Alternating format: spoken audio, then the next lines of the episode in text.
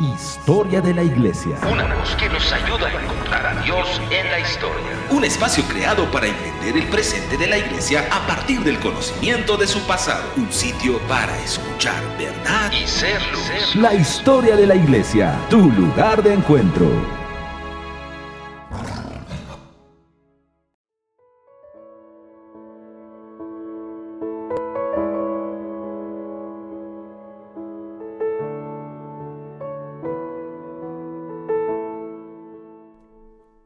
Soy Manuel Durán, desde la ciudad de Zacatecas, México.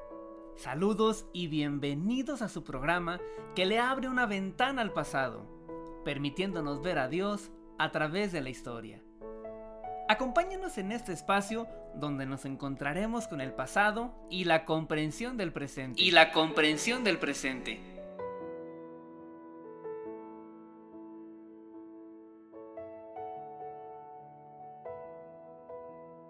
¿Cuántos años pasaron desde el día de Pentecostés hasta que se abrió el Evangelio para los no judíos?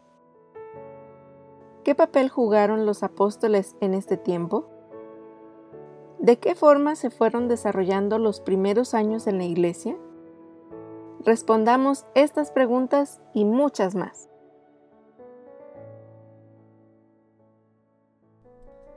Una vez más agradeciendo que haya sintonizado Kerigma Radio este espacio que nos ayuda a crecer y a aprender. El tema de hoy será muy apasionante, así que quédese con nosotros.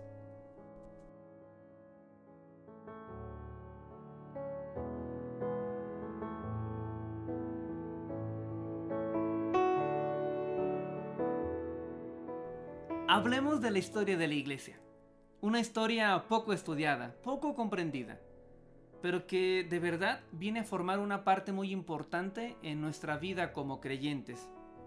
Comprender los episodios de las escrituras, comprender esos episodios que nos describen la Biblia, esas etapas que han venido formando a la iglesia, comprenderlas desde la historia, nos ayuda a tener una perspectiva más amplia, más completa. Esto lo iremos experimentando conforme vayamos avanzando y podamos ir identificando esas etapas, esos tiempos o vértices. En este espacio nos hemos propuesto revisar la historia de la iglesia desde una forma cronológica, por lo que iremos marcando cortes constantemente, intentando analizar esas etapas históricas. En el programa pasado revisamos la historia de la iglesia desde el Pentecostés, en aquella primavera del año 30, y hasta sus primeros cinco años, los cuales fueron marcados por una explosión en los seguidores dentro de Jerusalén y en sus inmediaciones. Pero también fue un periodo marcado por una manifestación sobrenatural del Espíritu Santo. En el pasado programa hablamos de una iglesia que predicaba el reino y vivía el reino. Hablamos de una iglesia que, de acuerdo a lo leído en los primeros seis capítulos del libro de Hechos, era evidente el protagonismo que llegaron a tener el apóstol Pedro y el apóstol Juan. Identificamos también en aquel programa que en este primer momento la iglesia estaba conformada solo por judíos, ya fuesen aquellos nacidos en Israel o aquellos judíos helenizados, así como los judíos prosélitos y los simpatizantes. Por todos ellos, la iglesia de Jerusalén estaba conformada, todos ellos judíos, que aseguraban estar viviendo la era mesiánica. Pues continuamos con este relato y hablemos de los siguientes 15 años en el programa de hoy. En esos 15 años de la historia de la iglesia que abarcarían desde la aprehensión y martirio de Esteban, registrado en el año 35 después de Cristo, y hasta el primer concilio de Jerusalén, descrito en el libro de Hechos capítulo 15, y datado en el año 50 después de Cristo. Estos 15 años estuvieron marcados por varias situaciones, todas ellas cruciales para el devenir de la iglesia. Tanto así que se tuvo que discutir si Cristo debería permanecer solo entre los judíos o también pudiera llegar a ser parte de los gentiles. Fue en esta etapa de la iglesia que se descubrió el camino que Dios había trazado para dar a conocer las buenas nuevas. Así que adentrémonos un poco más.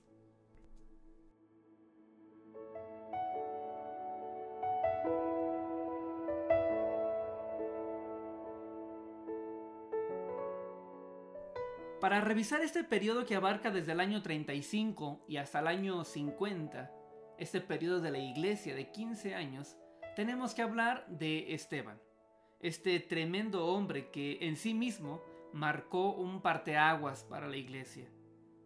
Recordemos que al revisar el capítulo 6, versículo 1 del libro de Hechos, identificamos un problema que surgió dentro de la iglesia de Jerusalén las viudas de los judíos helenizados no eran atendidas de igual manera que las familias de los judíos hebreos.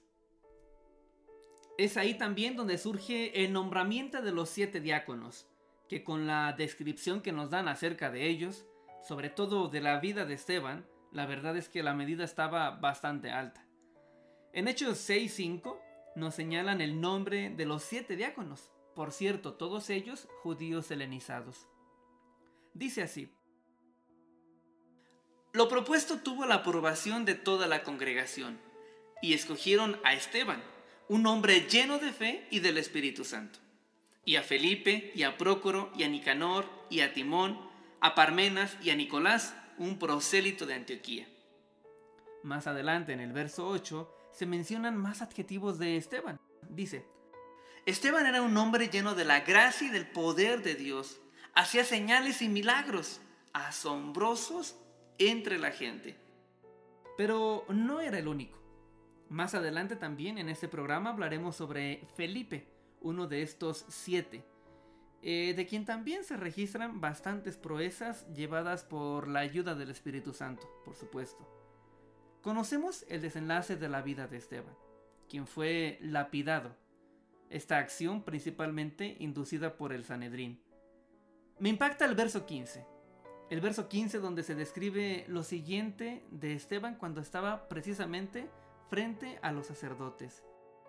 En ese momento, todos los del Concilio Supremo fijaron la mirada en Esteban, porque su cara comenzó a brillar como la de un ángel. ¡Wow! ¿No les parece impresionante? ¿A quién portaban estos diáconos? ¡Qué tremendo! Y en el capítulo 7 del libro de Hechos, justamente cuando Esteban estaba delante de los sacerdotes del Sanedrín, se comienza a describir un resumen magistral de parte de Esteban de todo lo que fue la historia de Israel, desde que Dios llama a Abraham y dentro de este discurso de Esteban todo iba bien hasta que tocó la médula del problema, el templo. Sí, todo iba bien hasta que Esteban dijo del templo, en el versículo 48 dice, Sin embargo, el Altísimo no habita en casas hechas por manos de hombres, como dice el profeta, el cielo es mi trono y la tierra el estrado de mis pies. ¿Qué casa me edificaréis? dice el Señor. ¿O cuál es el lugar de mi reposo? ¿No fue mi mano la que hizo todas las cosas? Esto fue lo que dijo Esteban del templo. Además, en el versículo 52 menciona a Jesús como el Mesías esperado y responsabiliza a los sacerdotes de su crucifixión. Pero, ¿ustedes a qué creen que se debe que Esteban se haya referido con tanta claridad acerca de lo que significaba el templo? A pesar de que él mismo junto a la iglesia, pues se reunía en el pórtico de Salomón en el templo. La verdad que podemos tener varias respuestas, pero sin dudarlo, una de estas respuestas es debido a su origen, pues debemos tener claro que él era un judío helenizado, que como sabemos, se trata de judíos que tenían generaciones viviendo ya fuera de Jerusalén, pero preservando la ley mosaica, aunque mezclado con algunas de las herencias griegas, por lo que para él poco significaba, la verdad, el templo pero no así para los judíos que vivían dentro de Jerusalén, quienes el templo para ellos significaba todo. Así es como podemos observar con esa claridad la opinión no errada de lo que era el templo. Esa sería la causa por la que Esteban pasaría a ser el primer mártir de la iglesia, pero que inauguraría el siguiente episodio por demás importante, la persecución por parte de la religión judía. Este pasaje del capítulo 7 describe con sumo cuidado el juicio y desenlace de Esteban. Y en el versículo 58 nos describe un detalle que puede pasar de largo. Dice así. Y echándolo fuera de la ciudad, comenzaron a apedrearle. Y los testigos pusieron sus mantos a los pies de un joven llamado Saulo. Claro, se refiere a Saulo de Tarso, que para entonces, según los registros históricos, tendría alrededor de 25 años. Pero, ¿qué significaría que los testigos hayan puesto el manto de Esteban a los pies de Saulo? ¿No les parece que es un detalle que alguna importancia debe tener? Cuando me hago esta pregunta también viene a mí cuando Elías asciende y deja caer su manto para que lo tome Eliseo. Esto se describe en Segunda de Reyes. Pero ¿qué significa ese manto? Revisando aquel pasaje de Elías y Eliseo, dice en Segunda de Reyes 2.15 que algunos profetas dijeron, Ahora el espíritu de Elías está sobre Eliseo. ¿Qué significaría entonces ese manto a los pies de Saulo? No lo sé con claridad, lo único que podemos distinguir es que ello daría el inicio en escena de Saulo. Saulo era originario de Tarso, una ciudad de la actual Turquía, lo que significa que Saulo era un judío helenizado, pero que había sido educado dentro de Jerusalén por el gran rabino Gamaliel. Saulo llegó a ser un celoso de la ley, un fariseo, y en el libro de Hechos capítulo 22, versículo 3, cuando él está haciendo su defensa ante los judíos, dice de sí mismo, Yo soy judío, nacido en Tarso de Cilicia, pero creado en esta ciudad, educado bajo Gamaliel en estricta conformidad a la ley de nuestros padres, siendo tan celoso de Dios como todos vosotros lo sois hoy. Bueno, pues este Pablo es el que iniciaría una terrible persecución para toda esta iglesia de Jerusalén arrestando, atando y azotando a hombres y mujeres por todo el territorio. Esta primera persecución en contra de la iglesia sería provocada por la religión judía, la misma que había llevado a la cruz a Cristo. Ahora, esta misma religión pretendía detener a un tren que ya había iniciado a andar sobre vías.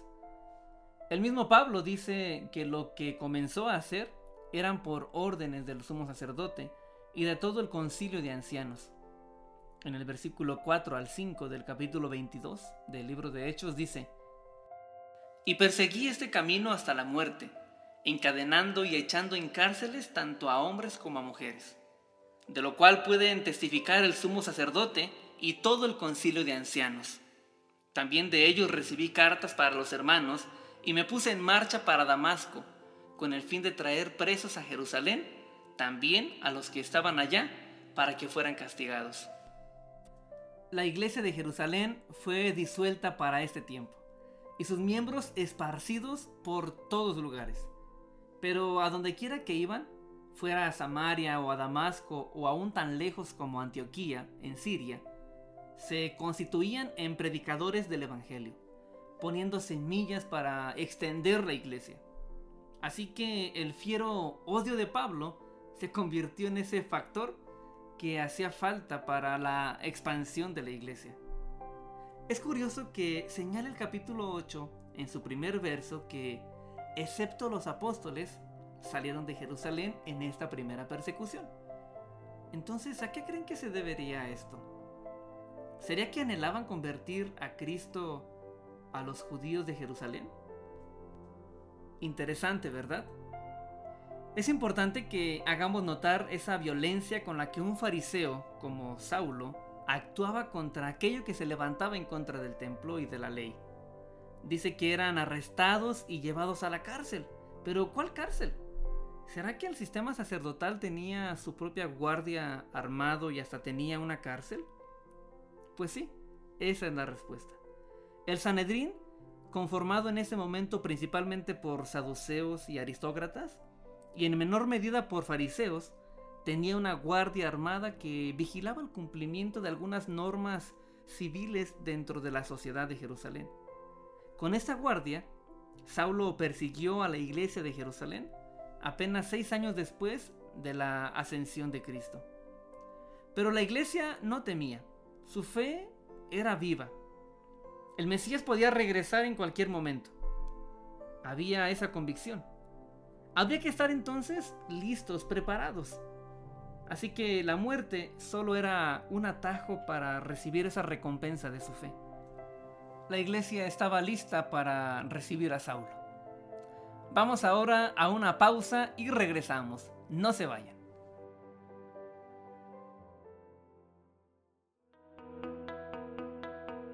Estás en sintonía.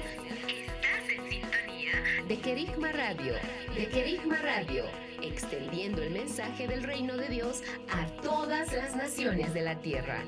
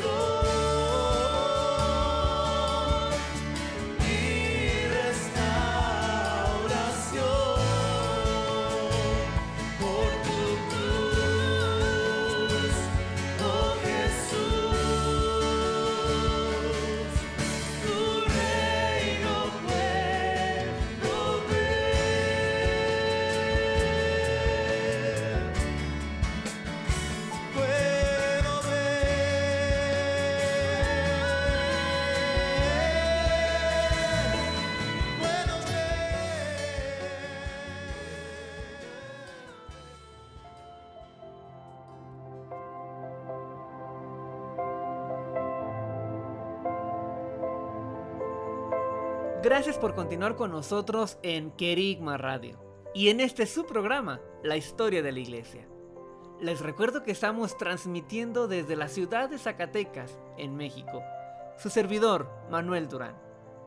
Un placer poder compartir con ustedes este tiempo, complementando aún más las bases de nuestra fe. Pues la historia no es una información vacía. En ella podemos encontrar los planes de Dios y su cumplimiento. Así que quédense con nosotros hasta el final de este programa y sigamos disfrutando. En el programa de hoy nos propusimos hablar sobre la historia de la iglesia ocurrida entre los años 35 al 50 después de Cristo. Es decir, entre el martirio de Esteban y el momento antes del concilio de Jerusalén. En este primer segmento hablábamos con detalle acerca de Esteban, un judío helenizado que defendió la fe delante del Sanedrín, costándole la vida, pero no temiendo señalar lo errado que la tradición judía estaba, habiendo colocado la ley y el templo en el lugar de Dios.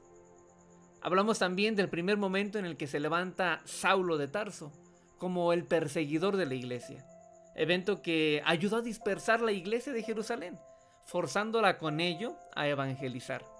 Es decir, que este primer momento del ataque de la religión judía en contra de la iglesia sirvió de estímulo para que la iglesia evangelizara. Señalamos algo muy importante también aquí. Dijimos que el Sanedrín contaba con una guardia armada y con cárceles. Y es aquí donde aparece Felipe, a quien debemos distinguir del otro Felipe, el apóstol. Del Felipe que vamos a hablar es del diácono, que junto con Esteban formaban parte de esos siete diáconos que servían a las mesas. Este Felipe era un judío helenizado, es decir, no era un judío nacido dentro de Israel.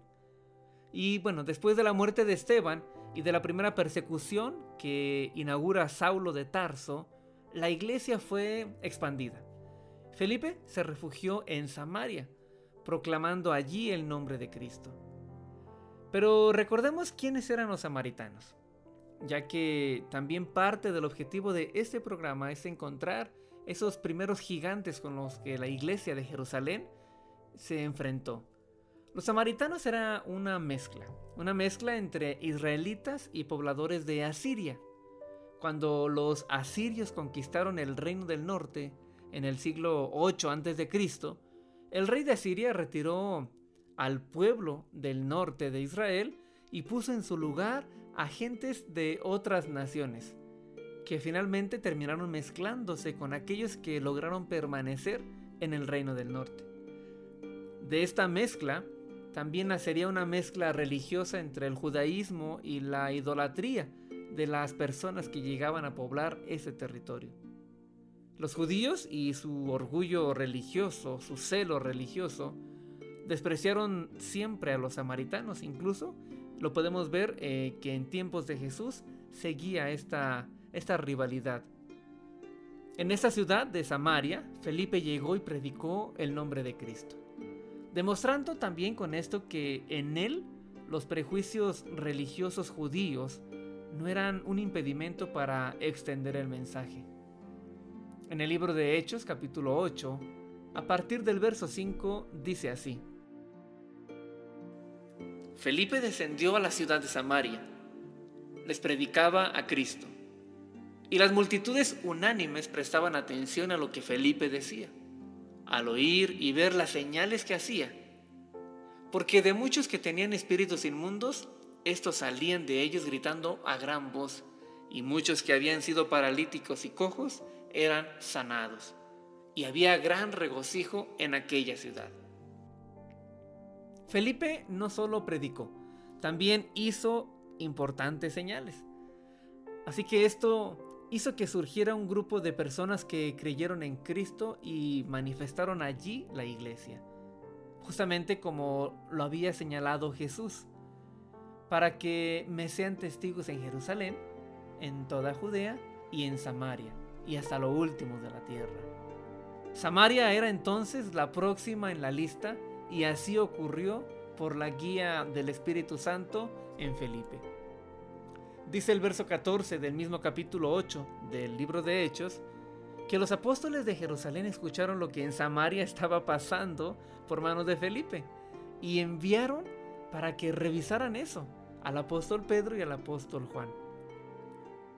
Fue tal su asombro que no solo confirmaron lo que escucharon, sino que aún impusieron manos y bautizados fueron todos aquellos en el Espíritu Santo. Luego de esto, el apóstol Pedro y Juan regresaron a Jerusalén siendo testigos de lo que habían visto en Samaria y diciendo que los samaritanos habían recibido al Señor Jesús. Esta primera iglesia que se fundó por manos de Felipe en Samaria no era gentil. En este extenso territorio había una gran población judío-helénica, entre quienes se propagó con cierta rapidez el Evangelio. Sin embargo, debemos reconocer que fue un gran salto el que la iglesia haya salido ya de Jerusalén. Y después de esto, Felipe fue llevado por el Espíritu a predicarle al eunuco de Etiopía. Y luego de este tremendo pasaje, también el Espíritu lo llevó a la ciudad de Azoto, o también llamada Asdod. Así también por otras ciudades hasta llegar a Cesarea. Esto lo describe el verso 40 del capítulo 8 del libro de Hechos. Y bueno, con todo esto estamos señalando cómo fue que por manos de un judío no hebreo, el Espíritu Santo comenzó a incursionar el Evangelio más allá de la iglesia de Jerusalén. Ante todo este panorama, Saulo seguía persiguiendo a la iglesia, solicitando cartas al sumo sacerdote para perseguir a hombres y mujeres del camino Recordemos que así llamaban a los seguidores de Cristo, los del camino. Así que Pablo seguía persiguiendo, tratando de llevar atadas a estas personas hasta Jerusalén. De hecho, luego de que el Señor se le presenta a Saulo y luego se le presenta a Ananías para que vaya y ore por él imponiéndole las manos, Ananías se expresa así de Saulo. Leo Hechos 9 del 13 al 14. Señor, he oído de muchos acerca de este hombre, cuánto mal ha hecho a tus santos en Jerusalén. Y aquí tiene autoridad en los principales sacerdotes para prender a todos los que invocan tu nombre. Veamos a este Ananías que describe con cierto terror quién era Saulo y cómo contaba con el permiso de los sacerdotes para azotar a la iglesia. Pero la conversión de Pablo fue radical, fue de verdad. Tanto así que ahora el mismo gobernador de Damasco y los judíos de esta ciudad querían matarlo. Pero Saulo conoció de estos planes y tuvo que huir, descolgándose en una canasta por el muro de la ciudad, ayudado por sus discípulos. Según la datación, esto ocurrió en el año 37 después de Cristo. Lo que quiere decir que la persecución que hizo Saulo a la iglesia duró aproximadamente solo un año. Justo en este mismo año del 37 después de Cristo, el emperador Tiberio, el emperador de Roma, estaba siendo sucedido por Calígula, uno de los emperadores más famosos de Roma dados sus arrebatos. Pablo, después de este encuentro con el Señor Jesús, Después de que Ananías va, le impone manos, después de que Pablo mismo se levanta como un predicador dentro de Damasco, y después de que huye de esta ciudad, va hacia Arabia. Luego vuelve a Damasco y permanece allí tres años. Y después, en el año 40 después de Cristo, va a Jerusalén, donde se encuentra con el apóstol Pedro, con quien tiene una entrevista y a quien reconoce como el pilar de la iglesia junto a Jacobo, el hermano del Señor Jesús. Esto lo describe el mismo Pablo en el libro de Gálatas capítulo 1, versículos del 17 al 24. Por todo lo ya explicado, podemos decir que Pablo inició con convicción su ministerio a partir del año 40. Pero esto nos lleva a otra conclusión habían pasado ya cerca de 10 años desde el derramamiento del Espíritu Santo y los apóstoles no habían hecho mucho por la iglesia que estaba más allá de Jerusalén.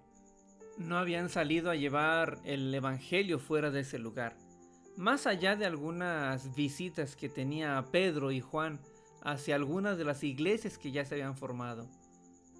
Y después de este encuentro entre Pablo y Pedro, Pablo decidió quedarse por un tiempo en Jerusalén. En el versículo 29 del capítulo 9, dice que Pablo discutía con los helenistas, quienes fraguaron un plan para matarlo. Así que los discípulos decidieron mejor enviar a Pablo hacia su ciudad natal, a Tarso. Mientras esto ocurrió, también Pedro salió de Jerusalén a confirmar la fe de algunas iglesias que se habían fundado entre los judíos. Así es como llegó a Jope, donde había una discípula llamada Tabita, quien enfermó y murió. Pero Pedro fue llevado hacia ella y por el poder de Dios resucitó, sirviendo esto de señal para muchos que decidieron unirse a los del camino. Fue justamente en esa ciudad donde Pedro se quedó en casa de Simón el curtidor. Y esto muestra ya algo muy importante en la vida de Pedro. Pues ser curtidor de pieles para los judíos era algo despreciado. Por lo que el que Pedro se haya quedado en casa de este Simón el curtidor ya significaba que sus barreras religiosas estaban preparadas para colapsarse, ya que sería justo en esta casa donde recibiría la visión, en donde el Señor le dijo, no llames inmundo lo que Dios limpió. Así que tuvo que hacer la mismísima intervención de Dios, la que hizo posible que Pedro tuviera contacto, Pedro, quien portaba las llaves del reino, tuviera contacto con un gentil, Cornelio, a quien también Dios le envió un ángel para que mandara llamar a Pedro. La lección que aquí ocurriría marcaría para siempre la historia de la iglesia. La iglesia pasó de ser una secta judía a ser una iglesia para todo el mundo. Se definió justamente aquí, entre Pedro y Cornelio, en el capítulo 10 del libro de Hechos, se definió que Cristo no era para una raza ni para élites, sino para todo aquel que invoque su nombre. Cuando estuvo Pedro en casa de Cornelio, el Espíritu Santo descendió en todos los que estaban en esa casa, sin imposición de manos, sin ningún ritual. Descendió con una expresión similar que cuando descendió en casa de los judíos. El Espíritu Santo se manifestó en lenguas. Pedro regresó a Jerusalén, y ya para entonces todo se sabía, por lo que tuvo que llegar y explicarles y decirles lo que había visto. Pero claro, no por eso todo estaría solucionado. El tema se seguiría procesando durante algún tiempo más. Continuando con este relato de cómo la persecución de Saulo produjo que el Evangelio se extendiera, me permito leer los siguientes versos del capítulo 11 a partir del verso 19. Ahora bien, los que habían sido esparcidos a causa de la persecución que sobrevino cuando la muerte de Esteban, llegaron hasta Fenicia, Chipre y Antioquía, no hablando la palabra a nadie, sino solo a judíos. Pero había algunos de ellos, hombres de Chipre y de Sirene, los cuales al llegar a Antioquía hablaban también a los helenistas, predicando al Señor Jesús. Y la mano del Señor estaba con ellos, y gran número que creyó se convirtió al Señor. En ocasiones dentro de las sinagogas se tenía un espacio apartado para los gentiles que deseaban escuchar de la ley. Así que es muy probable que en Antioquía, por ser una ciudad grande y dedicada al comercio, se comenzó a escuchar también el Evangelio entre los gentiles. Antioquía llegaría a ser un centro misionero de ahí en adelante. Y es bueno recordar que justamente unos versos más adelante también nos describe que fue en Antioquía donde se comenzó a llamar a los discípulos por primera vez cristianos. Y bueno, cuando llegó a oídos de la iglesia de Jerusalén lo que estaba sucediendo en regiones como Antioquía, se preocuparon. Así que enviaron rápidamente a Bernabé, quien al testificar lo que ahí sucedía, no hizo sino gozarse y no condenó la relación con los gentiles. Bernabé había ya tenido contacto con Pablo. De hecho, él fue quien lo presentó con el apóstol Pedro, allá en Jerusalén. Estando en Antioquía, Bernabé viajó cerca de 100 millas para ir a Tarso, donde Pablo permanecía y lo trajo a la iglesia de Antioquía, donde juntos permanecieron un año, creciendo junto al resto de la iglesia de esta ciudad. Estamos hablando que esto ocurrió posiblemente en el año 42 después de Cristo, es decir, 12 años después de haberse derramado el Espíritu Santo en aquel Pentecostés, después de la ascensión de Jesús.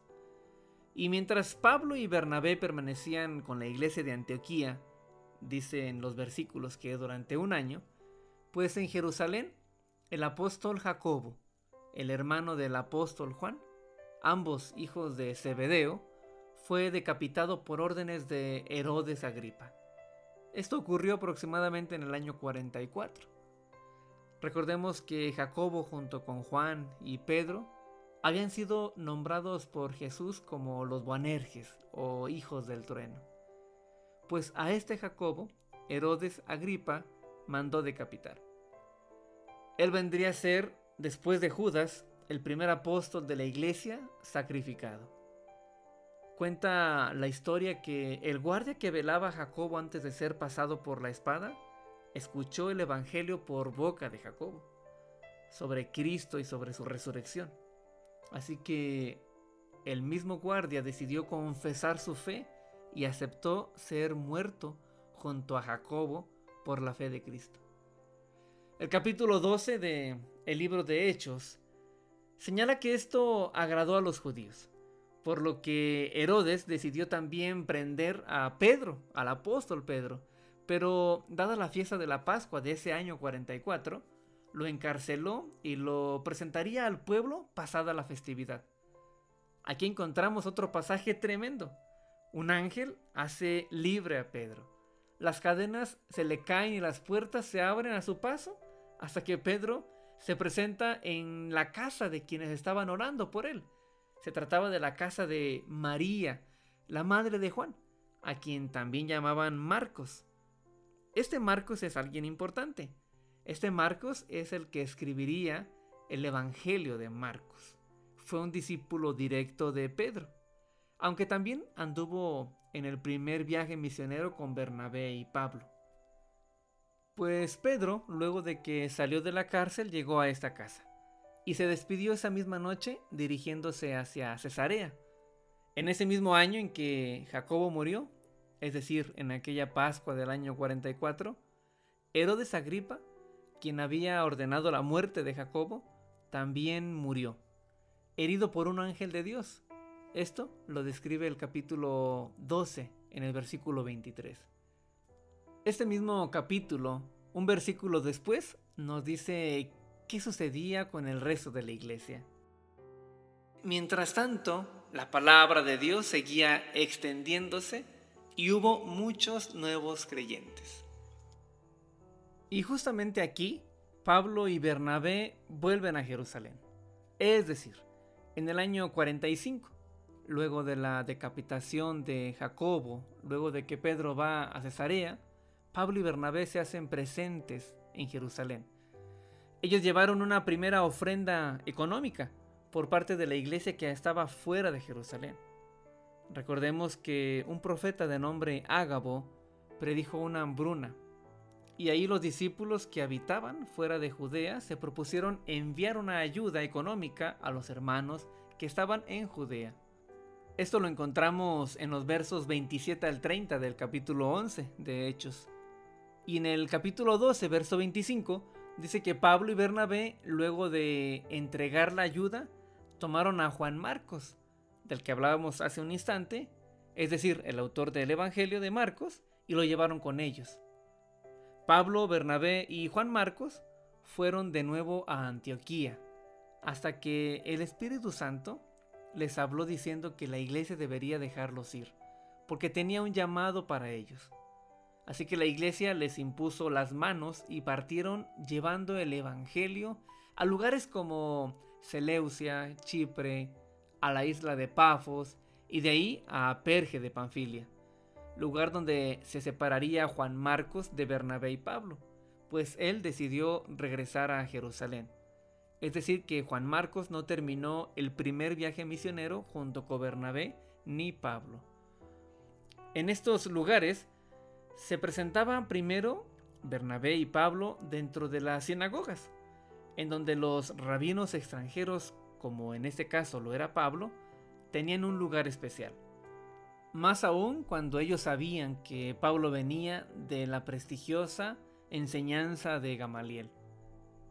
Una vez que Juan Marcos se separa de Pablo y Bernabé, ellos pasaron a Antioquía de Pisidia, que es una ciudad diferente a la Antioquía de donde habían salido. En esa ciudad ellos entraron en una sinagoga un sábado de reposo, pero fue tal el espíritu que se soltó con lo que ellos estaban hablando, que al siguiente sábado toda la ciudad estaba preparada para escucharlos. El libro de Hechos lo describe de la siguiente manera. A la semana siguiente, casi toda la ciudad fue a oírlos predicar la palabra del Señor. Cuando algunos judíos vieron las multitudes, tuvieron envidia. Así que calumniaron a Pablo y debatían contra todo lo que él decía. Entonces Pablo y Bernabé hablaron con valentía y declararon, era necesario que primero les predicáramos la palabra de Dios a ustedes, los judíos, pero ya que ustedes la han rechazado y se consideran indignos de la vida eterna, se la ofreceremos a los gentiles. Qué tremenda declaración de Pablo y Bernabé. Después de este episodio, ambos fueron perseguidos por esta región, principalmente por los judíos, por lo que tuvieron que abandonar la ciudad y pasar a Iconio, donde fueron apedreados y perseguidos hasta que los sacaron de la ciudad de Iconio. Claro, no sin antes haber hecho allí muchas señales y milagros. De Iconio pasarían a otras ciudades, de las que hablaremos más adelante. Así que vayamos a una breve pausa y volvemos.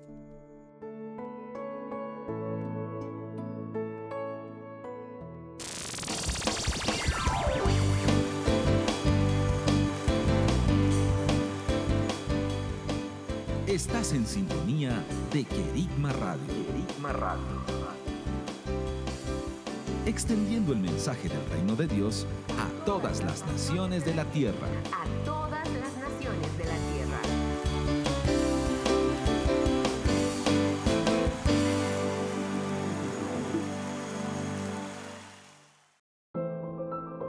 Transmitiendo desde Zacatecas, México, por Querigma Radio, la historia de la iglesia. La historia de la iglesia. Con Manuel Durán.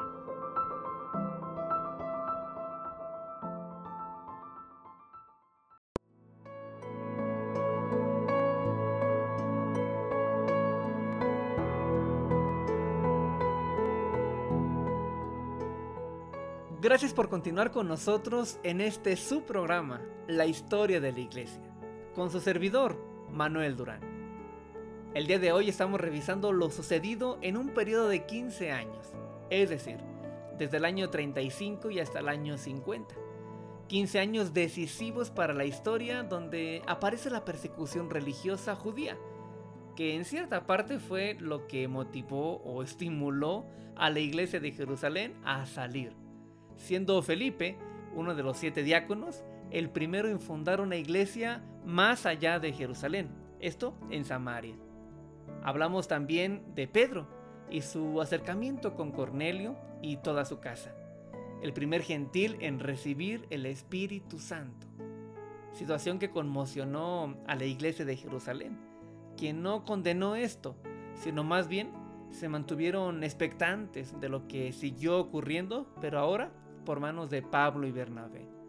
Y es aquí justamente donde nos detuvimos en el segmento pasado. Aquí cuando Bernabé y Pablo llegaron después de la ciudad de Iconio a Listra y Derbe, donde ocurrió un episodio por demás particular. Pues después de haber sanado a un paralítico, la gente declaró que Pablo era el dios Hermes y Bernabé el dios Zeus. Momentos después, querían sacrificarles toros, a lo que ellos se opusieron. Pero justamente, mientras sucedía este alboroto en la ciudad, en ese momento llegaron judíos de Antioquía de Pisidia y de Iconio, es decir, las dos ciudades anteriores donde Bernabé y Pablo habían estado y habían sido expulsados. Y esos judíos provenientes de esta ciudad llegaron a, Derbe y persuadieron a la multitud para que prendieran a Pablo. Así que lo tomaron preso y lo apedrearon. Y dándolo por muerto, lo sacaron fuera de la ciudad. Pero Pablo se levantó, se sacudió, entró a la ciudad, tomó a Bernabé y se fue de allí a su siguiente destino, iniciando así una ruta de regreso, pasando por cada una de las ciudades que antes habían visitado, confirmando así la fe de todos aquellos que habían creído en Cristo a su paso. Los últimos versos del capítulo 14 describen esto de la siguiente manera. Y después de anunciar el Evangelio a aquella ciudad y de hacer muchos discípulos, volvieron a Listra, a Iconio y a Antioquía, fortaleciendo los ánimos de los discípulos, exhortándolos a que perseveraran en la fe y diciendo, es necesario que a través de muchas tribulaciones entremos en el reino de Dios. Después que les designaron ancianos en cada iglesia, habiendo orado con ayunos, los encomendaron al Señor a quien habían creído. Este primer viaje misionero tuvo una duración aproximada de cuatro años. Es decir, el primer viaje misionero de Pablo y Bernabé ocurrió aproximadamente entre los años 46 al 50. En los siguientes viajes que emprendió Pablo, siguió este mismo método, este mismo diseño, el de fundar y visitar de nuevo cada uno de los lugares para confirmar la fe de los creyentes.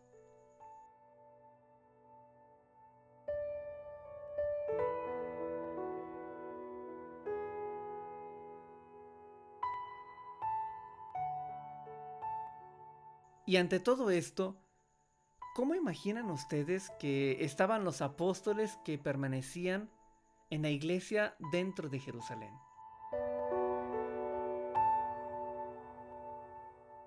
Los rumores de lo hecho por manos de Bernabé y Pablo no solo estaba ya ante Antioquía, centro desde donde habían partido, sino que llegó hasta los oídos de los apóstoles en Jerusalén quienes a pesar de haber discutido esto, hacía ya 10 años, luego de que Cornelio se encontró con Pedro, aún quedaban algunas, algunos insabores.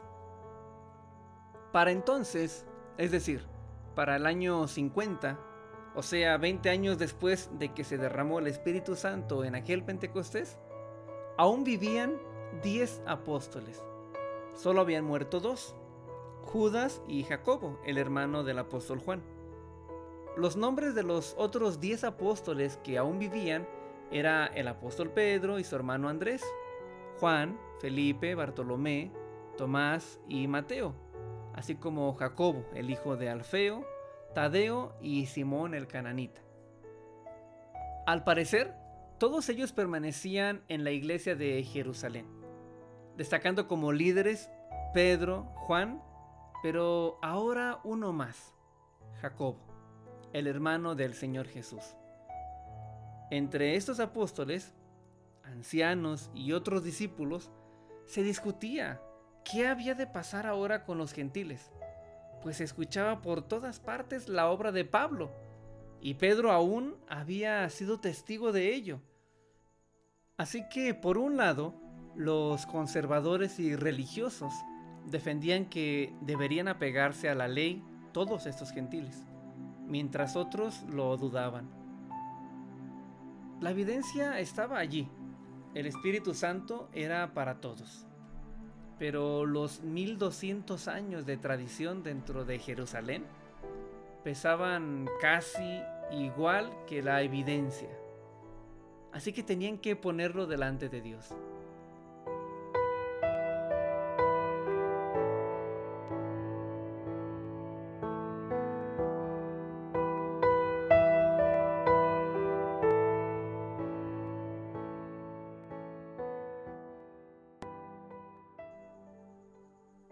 Y es así como hemos llegado al final de este programa, en donde hemos revisado la historia de la iglesia en un momento crucial. El martirio de Esteban, la persecución de Saulo, la conversión de este, la predicación de Pedro eh, en casa de Cornelio, el primer gentil, la expansión de la iglesia fuera de Jerusalén movidos por la persecución religiosa, pero también la propagación del Evangelio entre los gentiles por medio de Pablo y Bernabé. Este fue un programa muy interesante. Espero lo hayan disfrutado ustedes tanto como yo. Gracias por haberse quedado con nosotros hasta el final de este programa. En nuestro siguiente capítulo estaremos hablando cómo se desarrolló el concilio de Jerusalén y lo que esto significó. Pero también hablaremos de la obra de Pablo hasta el día de su muerte. No se lo pueden perder.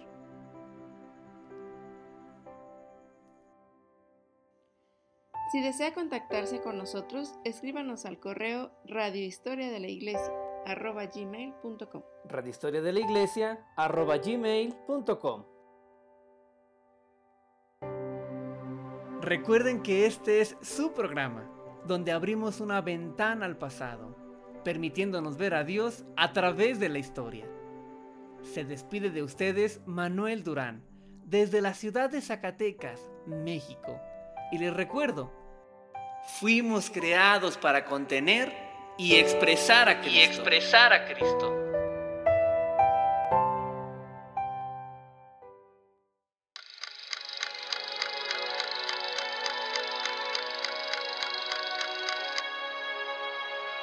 Historia de la Iglesia.